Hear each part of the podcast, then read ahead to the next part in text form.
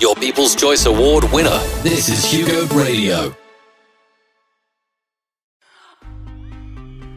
Confidently beautiful with a heart. Nasubukan mo na bang sumali sa beauty pageants? Nangarap na maging uh, kagaya ni Catriona Gray or ni uh, Pia Wurtzbach? O kaya na-experience mo na bang mag-perform? Kumanta o sumayaw sa harap ng uh, maraming tao? Go na go ka, laging mag-unmute ng mic at mag-recite sa klase? Or naglakas loob ka na na manligaw kung ikaw ay lalaki? Kasi kung nagawa mo na ang isa man lang sa na-mention ko, aba congratulations! Hindi lahat ng tao kayang gawin ang mga bagay na yan. Okay? Ikaw ba naman? Rumampa sa harap ng mga maraming tao, di ba? All eyes on you. Kailangan kapag sumali ka sa isang uh, beauty pageant, talagang confident ka. Sabi nga ni Pia Wurtzbach, sa kanyang winning answer na nagpapanalo sa kanya sa Miss Universe 2015, confidently beautiful with a heart. Sana all confident, no? Sana lahat talaga. Kasi confidence will take you a long way.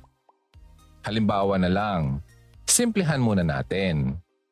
Lalaki ka, may gusto kang babae. E kaso eh, inunahan ka na ng kaba. Natakot ka na kaagad. Naduwag manligaw. Hindi ka tumuloy. Ang ending, ano nangyari? Naunahan ka tuloy ng iba na manligaw sa babaeng gusto mo. Yun lang. Dahil naging confident siyang manligaw, sinagot siya. Paano ka nga naman kasi sasagutin kung wala kang confidence in the first place na mag-confess, di ba? Isang senaryo lang yan. Pakishare naman ito para naman mas marami makapakinig. It's about confidence. So isang senaryo lang yan. Sa maraming pwedeng mangyari kapag hindi ka naging confident na gawin ang isang bagay. Sabi nga 'di ba, the most beautiful thing you can wear is confidence. Inaalaw ka ng confidence na ma-experience ang mga bagay-bagay. Pero as the saying goes, some things are easier said than done. Ganon din sa pagiging confident. Madaling sabihin, mahirap gawin may anim na traps kang kailangang iwasan. Nandyan na yung una, mga boses sa sarili mong utak na nagsasabing, hindi mo yan kaya. Kasama na dyan siyempre yung mindset mo mismo na hindi mo kaya. So ang ending, hindi mo na sinusubukan dahil na feeling mo hindi ka equipped or skilled enough para gawin ang mga bagay na iyon. Paano mo malalaman kung hindi mo gagawin ang unang step, di ba? Easy way out ang pagbaback out na lang. Without trying anything. Hindi pa naman nagsisimula ang laban, loser ka na kagad. Talunan ka na. Hindi ka dadalhin yan sa kung saan na gusto mo. It takes a huge amount of courage and confidence na mag-go. Pero sa mga mahirap din sa bagay, naghihintay ng greater rewards. Di ba? Yung mga mahirap din ng mga bagay, may mga rewards yan. Parang investment lang yan sa stocks. The bigger you invest, the greater the money you will get. So una pa lang yun ha. Pangalawa, feeling mo masyadong mahirap abutin ang goal mo. Masyadong malaki. Para kang naka nag extend ng kamay mo sa langit na parang maabot ang mga bituin. Well, nakaka-depress naman talaga at uh, demotivate kapag iisipin mo kung gaano kalayo ang goal mo sa reality na meron ka ngayon. Halimbawa, gusto mo maging professional dancer. Kaso, parehong kaliwa ang paa mo gusto mong mag-enroll sa isang dance class pero iisipin mo pa lang na mag-sign up, gusto mo nang umatras dahil parang imposible naman. Ikaw na matigas pa sa bato ang katawan. Magiging magaling na sumayaw? Hmm. Well, Kaya nga may tinatawag na baby steps, di ba? Hindi ka man talaga makakarating sa isang goal agad-agad. Pero hindi yan imposible. Iba ang mahirap sa imposible. At kung parehong kaliwa ang paa mo at gusto mong maging professional dancer, it only takes confidence para maihakbang mo yung first out of many steps na tatahakin mo for you to be closer to your goal. Ikaw ba, nawawalan ka ba ng confidence minsan? Kasi feeling mo hindi mo kaya? Makinig ka. Okay? Pangatlo, nangunguna sa sitwasyon. Ina-advance ang panalo kaya tuloy natatalo. Halimbawa, sa isang volleyball game na lang. Naipanalo nyo yung unang set, di ba? Tuwang-tuwa na kayo. Hindi na nga nag-practice kasi nasa isip, easy na lang naman mapanalo ang second set. Sure win na yan. E kaso, dahil nga pinangunahan na ng mga sarili, natalo tuloy sa second set. At nagdire-diretso na hanggang third which is the last set. Ang confidence hindi lang kasi yan paniniwala sa sarili. Para kang nagtitake ng isang examination which you did not study for. Hindi ka nag-aral sabi ka lang ng sabi na, hmm, kaya ko to. Kaya lang, paano ka naman makakasagot kung wala kang ipinasok sa coconut mo? Kahit anong piga mo pa dyan, wala ka mapipiga. Dahil nga, hindi ka naman nag-aral. Tandaan, step by step discipline builds confidence. Step by step. Diba? Yung kantang yon confident ka kasi alam mong naghanda ka at may ginawa ka. Okay? So, pang-apat, pagsusolo flight, nako, trap. Yung pag-iisip na hindi mo kailangan ng iba, na walang support system at hindi rin nagsusupport sa iba. Hindi lang virus ang nakakahawa. Huwag naman sana. Confidence rin ang nakakahawa. Kaya if you want to work on being confident, i-encourage mo rin ang iba. Bumuo or mag-join sa isang circle na hindi naghihilahan pababa, kundi magkakasabay na gustong mag-succeed. Iwasan din yung mindset na gusto mong ikaw na lang lagi ang magaling at nag-wish, nag-wish ka sa ikababagsak ng ibang tao. Kapag kasi feel or nafe-feel naman ng tao na genuine ka on wishing and rooting him or her well, what reason is there para hindi kanya suportahan pabalik, di ba?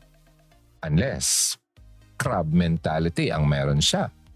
Iwas-iwas ka na lang at doon ka sa healthy na friendships. Panglima, paninisi sa iba. Putting the blame on others laging tinatawag si Casey Concepcion. Ikaw kasi, ikaw kasi. Okay, confidence also means taking responsibility for yourself. At sa behavior mo, paano ka magiging confident kung sa bawat pagkakamaling magagawa mo, ready ka na kaagad iba to sa iba. Kapag nakagawa ka ng pagkakamali, abay, huwag mong ipasa sa iba. Own up to your mistake. At kahit Gaano mo naman kasi iwasan ang pagkakamali or magkamali, magkakamali at magkakamali ka talaga. Kaya instead of putting the blames on others, aminin. I-recognize ang pagkakamali. Learn from it and move on. Huwag kang matakot magkamali. Matakot ka kapag wala. Diba? Kasi ibig sabihin, stagnant ka na. Alam mo ba yung stagnant water ay mabaho? Hindi yan gumagalaw. Ba? Pinamumugaran niya ng mga lamok. Ayun. Hindi ka na nag improve Making mistakes gives room for improvement. So okay lang yan na magkamali ka. Okay? Ang pinag-uusapan natin sa mga kaka-join lang, ang pagiging confident. Confidently beautiful with a heart. Lastly, blind optimism. Yung mindset na dahil confident ka na, puro na lang rainbows and butterflies ang buhay. Walang ganon. Haharap at haharap ka pa rin sa mga setbacks sa buhay. Ang pagiging confident, hindi yan yung pag-iisip na everything will be okay no matter what. Sa true lang tayo ha. Ang daan sa success, hindi yan straight na linya. Lubak-lubak yan. Zigzag pa nga minsan. Confidence blooms kapag inamin mo sa sarili mong hindi magiging madali ang lahat. Kaya instead of blindly hoping for the best, maghahanda ka. Okay? Ang sad reality ngayon is mahirap na nga maging confident sariling pamilya mo pa ang magda-down sa'yo. Hindi mo masasabing kumpleto ang childhood mo as a Filipino kung ni minsan hindi mo na-experience ang ma-compare or maikumpara sa iba. Andiyan na yung linyahan ng tita mo o kaya mismong magulang mo. Pa nga, bakit hindi ka gumaya kay ganito? Magaling sa math. O kaya, iko-question yung sarili mong skills at ipamumuka pa sa'yo yung kaya ng iba na hindi mo kaya. Pero, what many parents or relatives fail to realize is that may iba't ibang strengths and weaknesses tayo. Kaya kung isa ka sa parte ng pamilya na nag encourage ng toxic competition, itigil mo na yan. My conversation. Pag-uusap. Itago natin sa pangalang Kathleen. Itong si Kathleen, sinabihan niya yung lola niya na iwasan ang pagkukumpare sa kanilang magpipinsan. Na kesyo, gayahin siya, na laging may honors. Laging nag excel sa you know, sa school, magaling sa English, etc. Apparently, itong si Lola, ginagawa yon para ma-motivate yung mga pinsan ni Kathleen na magpursige rin sa pag-aaral. Maganda naman yung motivation, I mean yung motive ng uh, Lola, di ba? Pero tandaan na hindi tayo pare-pareho ng acceptance at process or pag-process sa mga ganito mga bagay, mga ganitong bagay sa atin. May iba pa nga na mamomotivate to do better pero ang iba, iba naman mangyayari dyan kagaya ng uh, sa case si Kathleen at mga pinsan niya, may kurot sa confidence nila sa sarili. Pwedeng si Kathleen magaling sa English pero yung isa naman niyang pinsan magaling naman sa mathematics. Yeah, doon naman pala siya nag excel Kaya hindi mag-make sense na mangumpara. Mali yun. May dalawang bagay kasi na dapat ayusin kapag ganito. Una, iwasan na uh, yung habit ng pagko-compare in front of many people. Kasi kung ikaw ba naman ay pamukha sa iyo na someone is better than you, at sabihin ka pa na bakit hindi ka nalang gumaya sa taong yun. Sa harap ng pamilya nyo, malakas na blow yun sa pride and self-esteem. Instead na i-broadcast ang saloobin ng isang tao, bakit hindi na lang i-approach personally ang taong iyon? Instead na gawin siyang topic at kung sino pa man sa mga reunion at family gathering. Di ba? Nangyari na ba yan sa iyo? Kinumpara ka sa harap ng maraming tao? Pangalawa, kung talagang concerned ka sa taong yon, tell him or her something na makakapag-lift up naman sa spirit niya after ng masinsinang session yung dalawa, para naman may makatulong ka sa kanyang mag-bounce back. Also remember to break it to him or her gently. Parang kata, break it to me gently when you have to. You tell a lie. Magsisinungaling ka pala. Okay, just uh, tell it gently. Now, sabi nga sa isang kasabihan, kapag ka daw magkokorek ng isang tao, you do it privately. But when you want to uh, appreciate ang isang tao, you do it in public. Mm. Huwag mong ipahiya ang isang tao sa harap ng maraming tao. Okay? Kasi alam mo naman na hindi maganda sa pakiramdam yon. Sa totoo lang, hindi talaga ako agree sa unhealthy competition na kagaya nito. Never ending kasi yung mga katulad niyan. Magsisimula sa magkakapatid yung competition tapos uh, hanggang sa mga anak na nila. 'Di ba?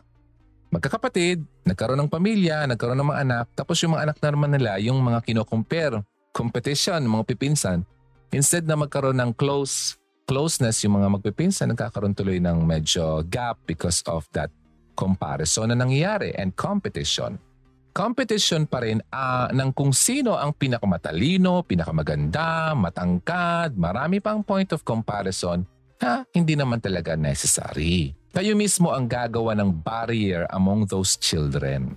Kaya kung mapapansin mo, may mga magpipinsa na hindi mga close because of that. Di ba? Pangit. May instill kasi sa isip nila na kailangan nilang maging matalino si ganito at si ganyan or matalo siya sa ganito o sa ganyan. 'Di ba? Parang lagi na lang lagi na lang nagkokompetensya. At hanggang sa mga maging anak din na naman nila, mapapasa yung toxic na kaugalian na katulad niyan. Toxic. Pinag-usapan natin, toxic din. At uh, kadalasan nangyayari yan sa Filipino family, no? Kaya sa mga nakikinig dyan, kung may mga hilig kayong magkumpara, lalo na sa loob ng iyong pamilya, sa tahanan, ay baguhin na yan kasi hindi yan nakakabuti sa mga anak nyo at sa mga pamangkin nyo at sa mga darating pang henerasyon ng iyong pamilya. Okay, instead na magiging close kayo, hindi yan mangyayari. Papalayo at papalayo ang magiging relasyon nila niyan. Diba? Hindi na yan magiging maganda ang iyong henerasyon. Isa pang toxic trait alam mong uh, sa Pilipinong uh, pamilya ka lumaki kapag laging may comment sa katawan mo. Ay, eto na yon. Uy, ang taba mo na ha. Wow, hindi na siya chubby. O kaya, may napabayaan yata sa kusina oh. At marami pang toxic comments. Hindi ka makakaalis ng reunion no walang comment sa katawan mo. Big deal kung tumaas ang timbang mo. Big deal din kung pamayat ka. Nag-gain or lose ka man ng weight, may masasabi at masasabi pa rin sila. E ikaw, lalo na kung teenager ka, hindi mo naman pwedeng sabihan ng, eh bakit po kayo pataba ng pataba? o di ba? Kasi masasabihin kang disrespectful, wala kang respeto, wala kang modo sa matatanda. Tapos ipapasa pa yan sa magulang mo na kesyo hindi tamang pagpalaki sa iyo. Where in fact, pinakita mo lang naman sa kanila ang mismong treatment nila sa iyo. So kapag ikaw ang sinabihan ng remarks sa katawan, okay lang. Pero kapag nagribat ka, problematic child ka na? Aba ibang klase. Yan po kadalasan nangyayari sa Filipino families. Nakaranas ka na ba niyan? Hugs? Families are meant to support each other. Ano ba yon? Hindi yung gumagawa ng comments and comparisons na hindi naman kailangan. Iba kasi ang uh, constructive criticisms or criticism na wala lang kayong mapag-usapan. Kaya, pinagsasabong ang mga kamag-anak in terms of success ganda ng katawan, income, and many, many more. At ikaw din naman, na sinasabihan ng comment na alam mo namang makakatulong sa iyo, be open and accepting sa rebuke. Kapag na-rebuke ka, sinabihan ka na mali ang ginagawa mo, you should be able to accept it. You know? Kagaya nga ng sabi ko kanina, making mistakes build up confidence dahil nagkakaroon ng room for improvement. So, paano? Paano nga ba talaga magiging confident? Narito ang walong quick ways. Okay? Walong ways para maging confident tayo. Number one, magkaroon ng tiwala sa sarili. Madalas kasi, ikaw lang din ang naglilimit sa kung anong kaya mong gawin. Change your mindset. Mahalin ang sarili. Kasi if you love yourself, maniniwala ka sa potentials mo. Di ba kapag uh, nagmahal ka or nagmamahal ka, all out ka sa pag-root at suporta sa taong yon? Kapag nade-discourage siya ng thoughts niya, nire-remind mo siya of what he or she can do. Why not do it for yourself? Di ba? Nagagawa mo nga sa iba, ba't di mo magawa sa sarili mo? Mahalin mo rin ang sarili mo. Maniwala kang kaya mo. Part din ng pagmamahal sa sarili ang pag-recognize na deserving ka sa mga magagandang bagay. May iba kasi na nagsiself-sabotage. Feeling nila, hindi sila karapat dapat sa pagmamahal. Walang confidence. Kaya ang ending, ganito. Although, hindi naman talaga sadya, ano? They end up pushing those people. Pinupush mo yung mga taong nagmamalasakit sa iyo. You end up pushing those people who want to love you. Parang yun tuloy ang nangyayari, although hindi mo naman sadya. Kaya ang nangyayari yan, dapat you love yourself. Kapag natutunan mong kasing mahalin ang uh, sarili mo, ang pagiging confident, kusa na lang yang magmamanifest sa iyong sarili. Ha? Magmamanifest yan on the outside. So, magsimula ka saan? Sa pagmamahal sarili. Huwag kayong masyadong don't be hard on yourself kumbaga. Pangalawa, maging proud sa achievements mo. May nakita akong TikTok video na more on tips sa kung paano magmukhang confident through your own body language. May isang trick din para maging confident ka. Talk about your achievements. Kahit na feel mo hindi mo naman deserve.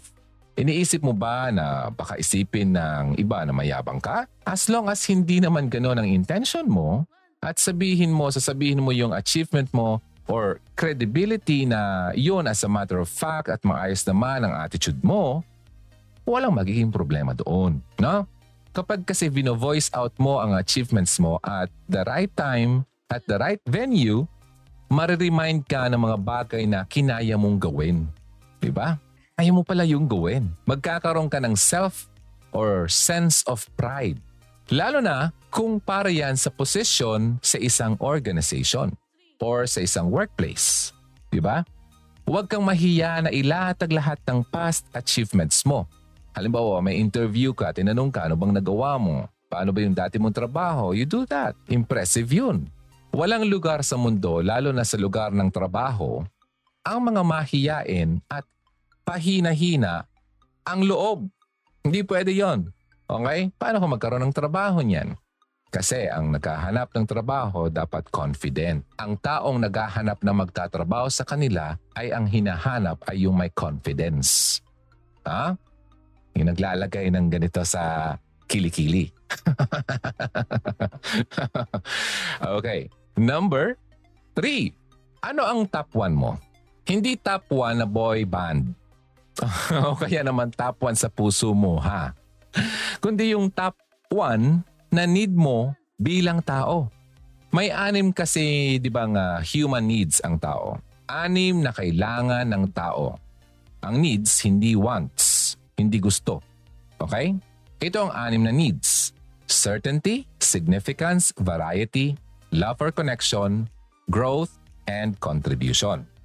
Siyempre, may isa lang dyan na mag-stand out para sa'yo over the others. Halimbawa, ang top one mo is growth. Magiging confident ka kapag nakita mong may progress ka bilang isang estudyante. Okay? Or empleyado. Or as a person in general. Di ba? Nakita mo may growth ka eh, may pagbabago ka eh. The more na na-fulfill yung need mo para sa top one mo na growth, the more na mas magiging confident ka So mamili ka, alin ba sa anim na yan ang top 1 mo? Certainty, significance, variety, love or connection, growth, and contribution. Ano ba yung first place sa'yo? Kapag na-identify mo na, then exert more efforts para mapunuan mo yung need na yon. Okay? Yan ang tip doon ha. Alamin mo muna kung ano yung top 1 mo. Okay. Sana nakapag-isip ka na para uh, after this ay uh, magsisimula kang maging magsisimula ka na maging confident. Paunti-unti, baby steps. Number four, kausapin ang sarili. Hindi yung parang sa mental na punta mo ha, yung parang uh, nagsasalita ka, naglalakad-lakad ka, nakita ka ng tao na wala kang kausap eh, nagsasalita ka. Aminin mo man o hindi, kinakausap mo naman talaga ang sarili mo, di ba? Di ba? You think out loud kinakausap mo ang sarili. Lalo na kapag halimbawa nasa competition ka, dalawang klaseng thoughts ang uh, lang ang pwede dyan. Hala, parang hindi ko na yata kaya to. Sabi mo, no? Kaya, nako, kaya ko to. Ganon, dalawa, di ba? Ang tanong, alin dyan sa dalawa ang madalas mong i-self-talk? Alin doon?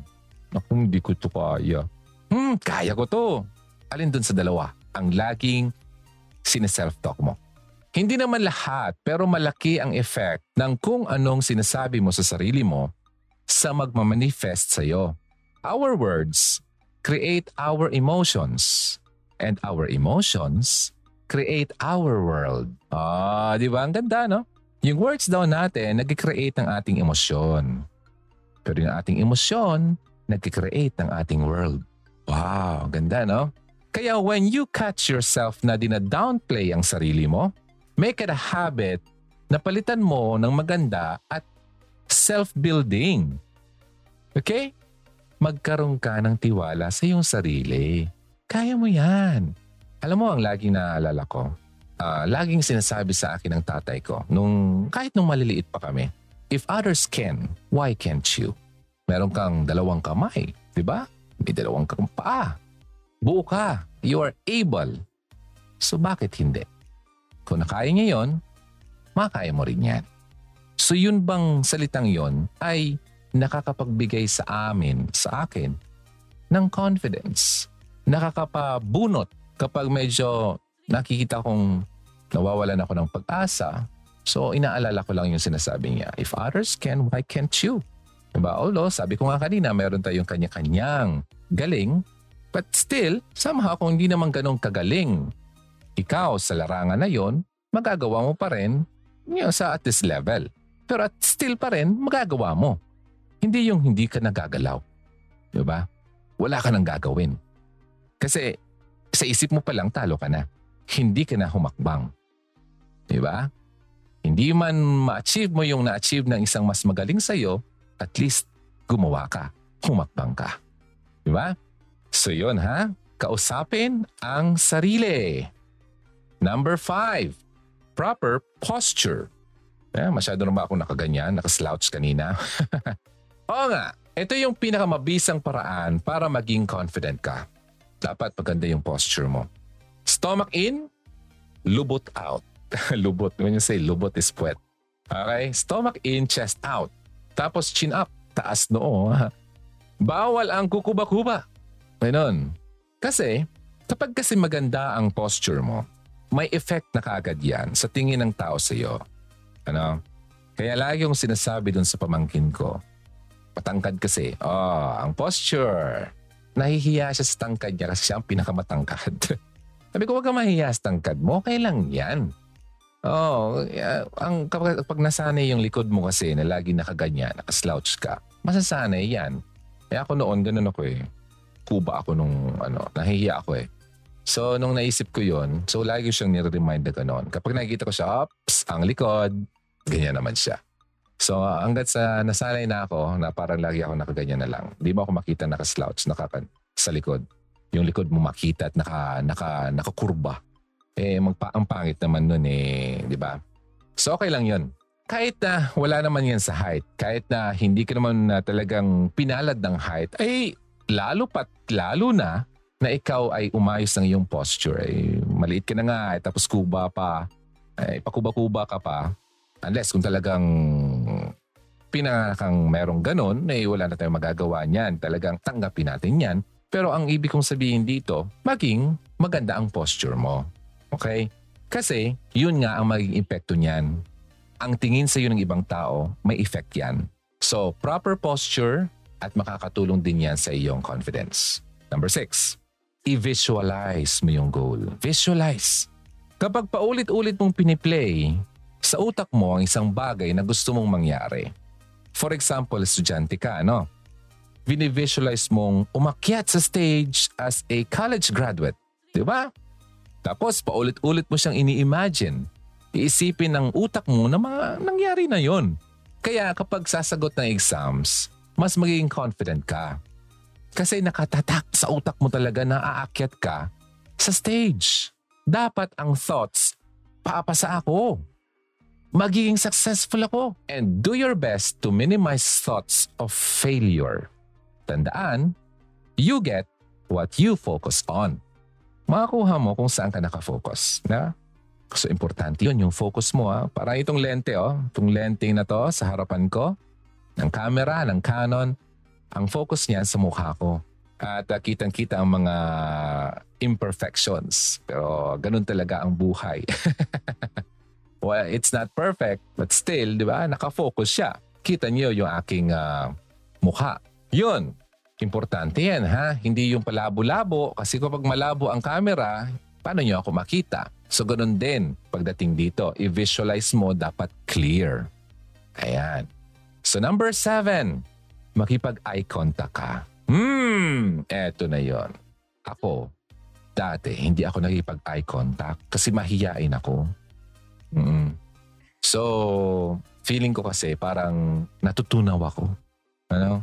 No, napaka-uncomfortable siya na sa una talaga. Pero susundan ka ng confidence kapag ginawa mo dyan. O, ginawa mo na yan. Pero wag naman yung titig ka ng titig. Iba naman yung staring. Iba? Staring, iba medyo ano na yun. Parang nakaka... Hindi na yung maganda. Pwedeng 80-20. Halimbawa, 80% nakatingin ka sa kanya, 20% of the time naman sa ibang bagay. Tingin, ibang bagay. Okay? So, walo sa kanya, dalawa sa ibang bagay. Parang ganon. Para hindi naman lagi nakaganyan. Nakatitig. Yung mata. Hindi na kumukurap. Iba na yun.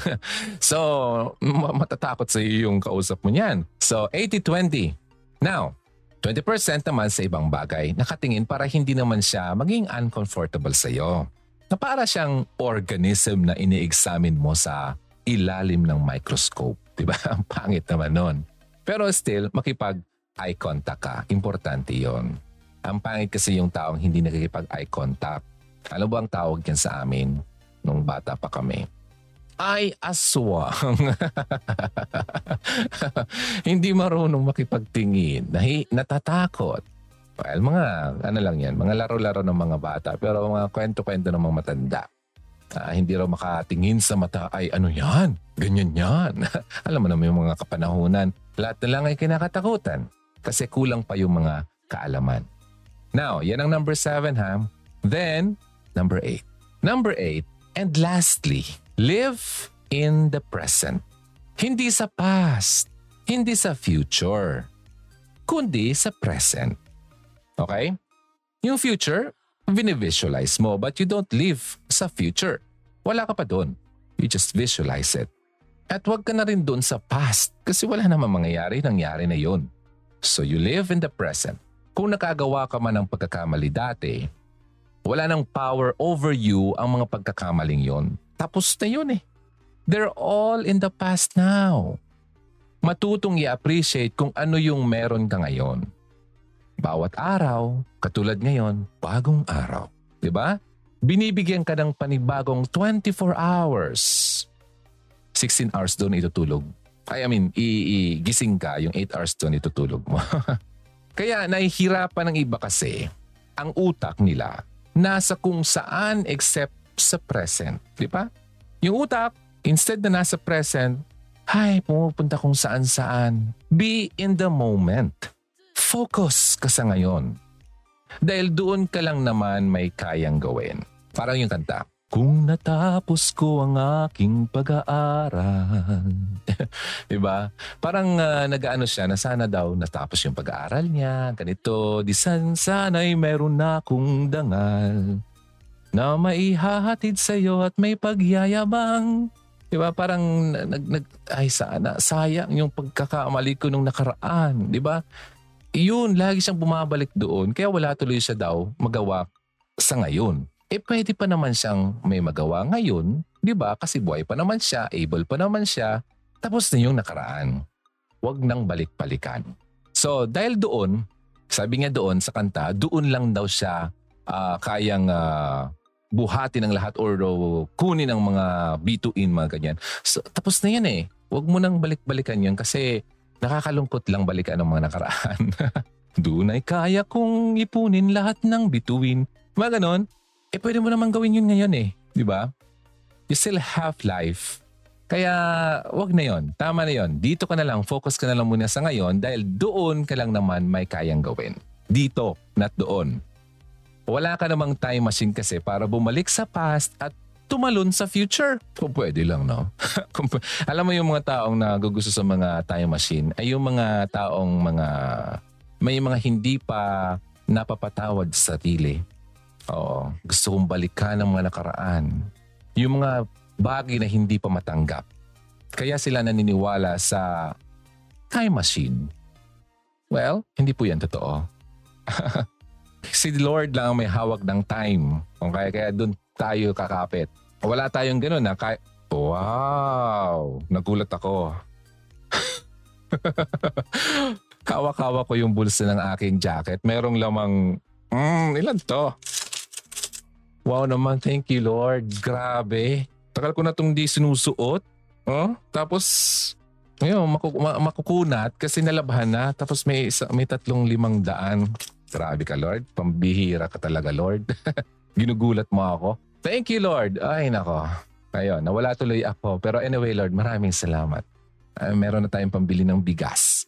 Oh, nagulat ako. Kanina pa akong gumaganyan, no? Tapos pag, pagbuka ako ng bulsa ko, merong laman pala. Ah, kaya ito, isang tip na lang. Ito, hindi naman to tip para sa mga katulad ng pinag-uusapan natin. Matuto kang magtago ng pera kung saan-saan. oh, yung bulsa. Kasi minsan ginugulat ka na lang. Eh, imagine that to. Nagulat ako. Okay, so be in the moment. Okay, balik na tayo dito sa pinag-uusapan natin. So free your mind ha. Free your mind, be here, at susunod na lang ang confidence sa'yo. Ayun. So, so be here. Dito lang sa pinag-uusapan natin. Dito lang sa panahong ito kung kailan tayo ay nabubuhay. Okay? And so, for the finale, at ang uh, pinaka-importante, okay? Pinaka-importanting tip sa lahat, eto na yon. Put your confidence in the Lord. Hindi sa talino mo, hindi sa balance ng bank account mo, pero nakakatuwa to ah, nakakagulat ito, itong nakuha ko sa bulsa ko, kundi kay Lord, sa giver natin. See that?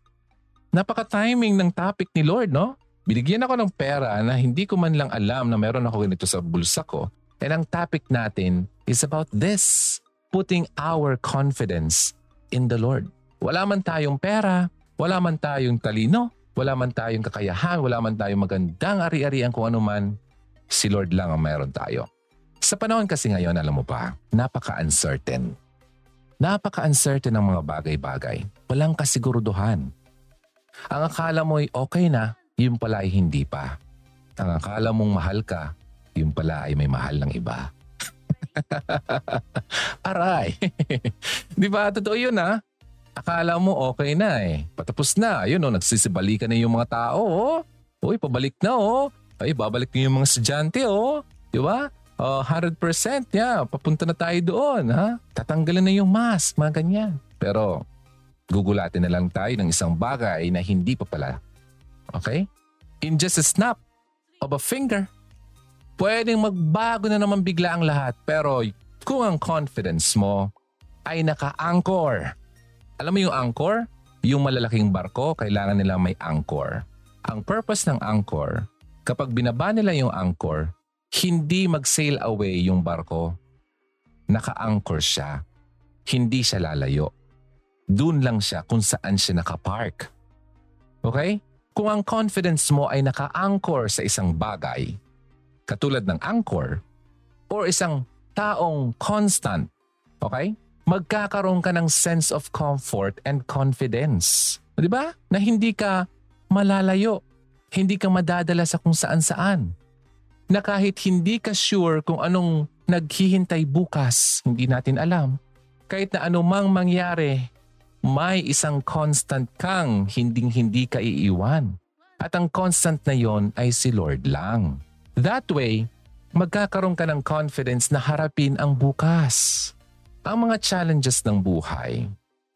Kasi assured ka na si Lord, He will never leave you nor forsake you. Magkakaroon ka ng lakas ha, whatever life may throw upon you. Ano man yan? Ano man yan? When you say ano man, That's anuman. Okay?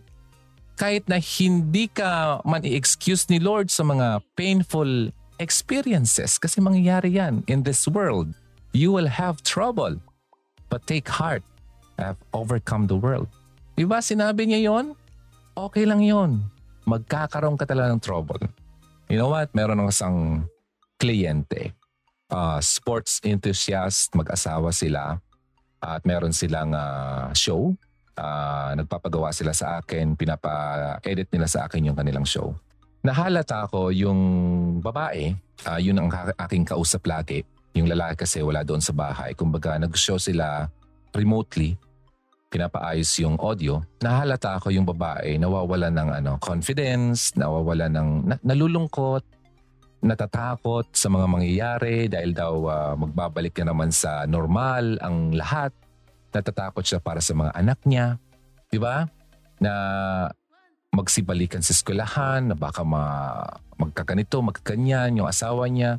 So meron siyang takot na nahalata ko yon na, na narinig ko at nakita ko rin sa kanyang uh, video.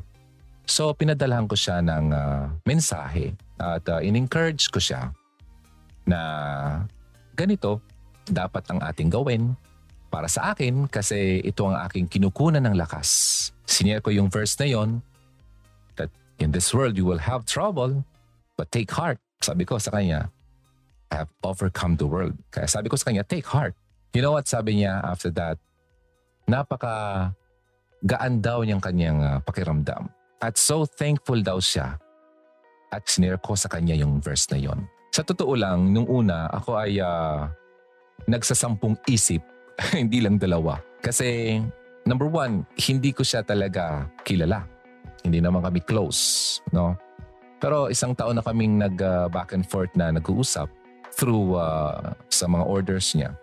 Nakikilala na rin niya ako somehow and siya rin, nakikilala ko siya. Pero yung ano ba yung belief system niya, 'di ba? Doon ako nag nag ano eh baka ma-offend kasi number one, hindi naman siya Filipino. And uh, pangalawa, di ko alam ano ba yung mga pinaniwalaan nila doon.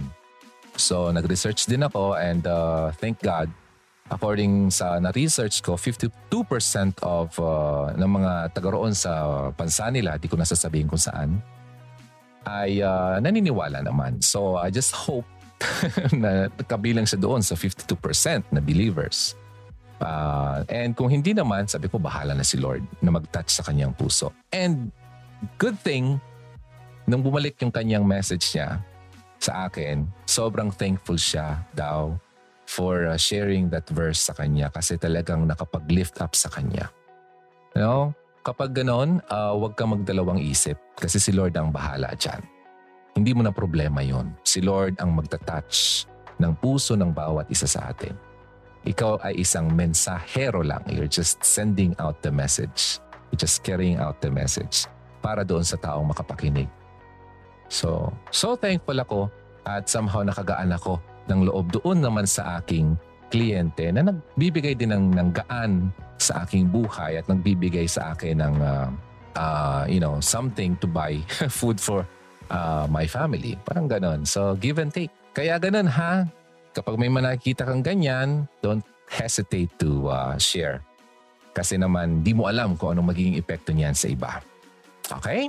So yung mga painful experiences yan, it will happen sa lahat, sa ating lahat. Hindi tayo excuse dyan. Because in this world, we will have trouble. Okay? Basta we just take heart.